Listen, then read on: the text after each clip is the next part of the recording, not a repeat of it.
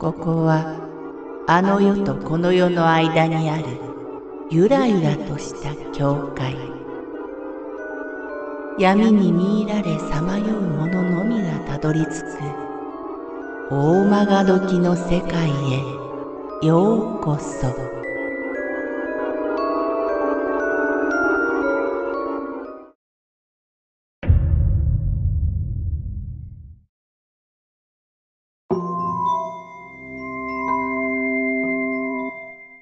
祖母が来た。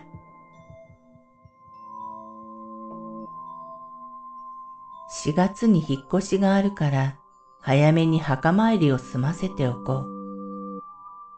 そういう夫の提案に従い、朝早くから両方の家のお墓に線香をあげ、手を合わせてきました。その日の夜、異変が起こりました。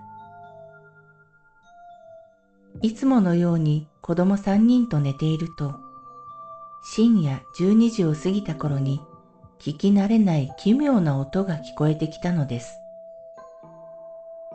真っ暗な寝室で耳を澄ませていると、最初は窓にコツンコツンと虫がぶつかっている音ではないかと思いました。しかし、それにしては一定のリズムを保っていて、ガラスを叩いている音とは質的にも違うものです。どちらかというと、掛け時計が壁に当たる音に似ています。私はすぐに半身を起こして窓を確認しました。窓から吹き込んだ風が掛け時計を揺らし、壁とぶつかって音を立てているのかもしれないと思ったからです。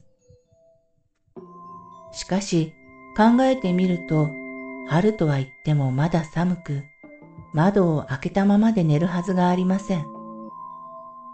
当然、家中の窓は全部ぴったりと閉まっていました。また、エアコンは早朝入るようタイマーをセットしてあるので、この時風はどこからも入ってこない状態です。天井からぶら下がっている蛍光灯を見ても、全く動いていません。イライラしている人が指先で机を打つ音に似ているかな。そう思った瞬間、ばあちゃんが来たんだと確信に近いものを感じました。十数年前に死んだ私の祖母は、机を指先で軽く打ちながら話す癖がありました。コツコツコツと際限なく乾いた音を立てる癖があるのは、家族の中でも祖母だけだったのです。しかし、私にはそれが今朝墓参りに行ったお礼の印とは思えませんでした。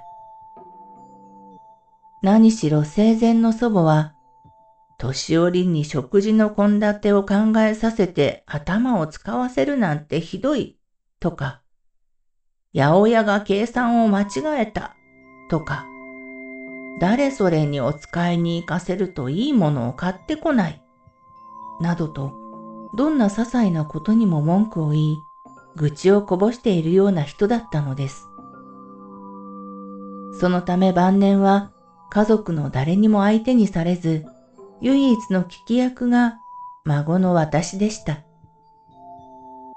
毎度のことなので適当にあしらっていると、バカにしてると怒り、一言でも返そうものなら、それこそ火に油を注ぐだけでは済みません。育ててもらっているんだからありがたいと思って話を聞けと言って迫ってくる時の形相は、まさに鬼のように怖いと思ったものです。さては、この世にまだ未練たらたらで愚痴を言いに来たんだな。生前あれだけ言っていたのに、まだ言い足りないのかしら。私はそんなことを考えながら、音が止むのを辛抱強く待っていました。しかし、テンポはだんだん速くなり、最初の頃よりイライラが強くなっているように思えました。このまま放っておけば、あの祖母のこと、一晩でも二晩でも続けるに違いありません。私は怪異とは別の意味で恐怖を覚えました。ダンダンダン、ダンダンダン。そのうち音は拳で叩いているようなものに変わりました。これも興奮した時の祖母の癖です。もう、まったく死んでもあの性格は治らないらしい。私は呆れながら音のする壁を思いっきり睨みつけました。ばあちゃん、いつまでも愚痴ってるんじゃないよ。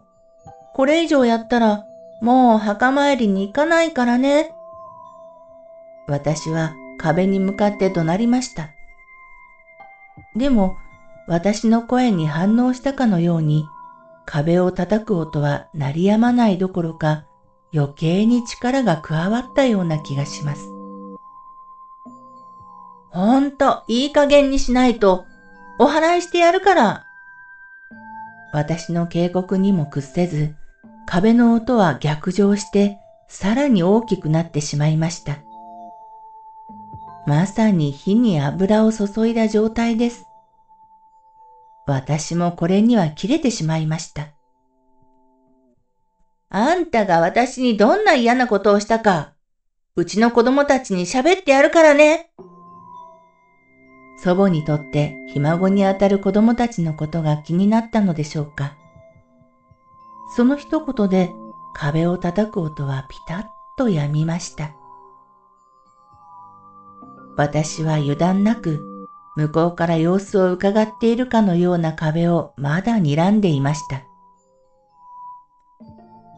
もう二度と来ないで。私はダメを押すように静かにきっぱりと言いました。その一言が効いたのかどうかはわかりませんが、その夜以来、祖母の気配はなくなりました。時々ふと思うのですが、あの音の正体は本当に祖母だったのかどうか。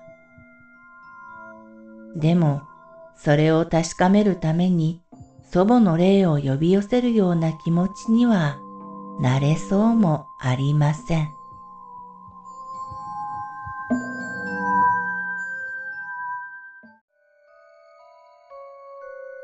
この番組は、怪談大曲どき物語に寄せられた投稿をご紹介しております。大曲どき物語無料メールマガジンは月3回発行。怪談系では日本一の2万人を超す読者が毎回震えています。ぜひご登録ください。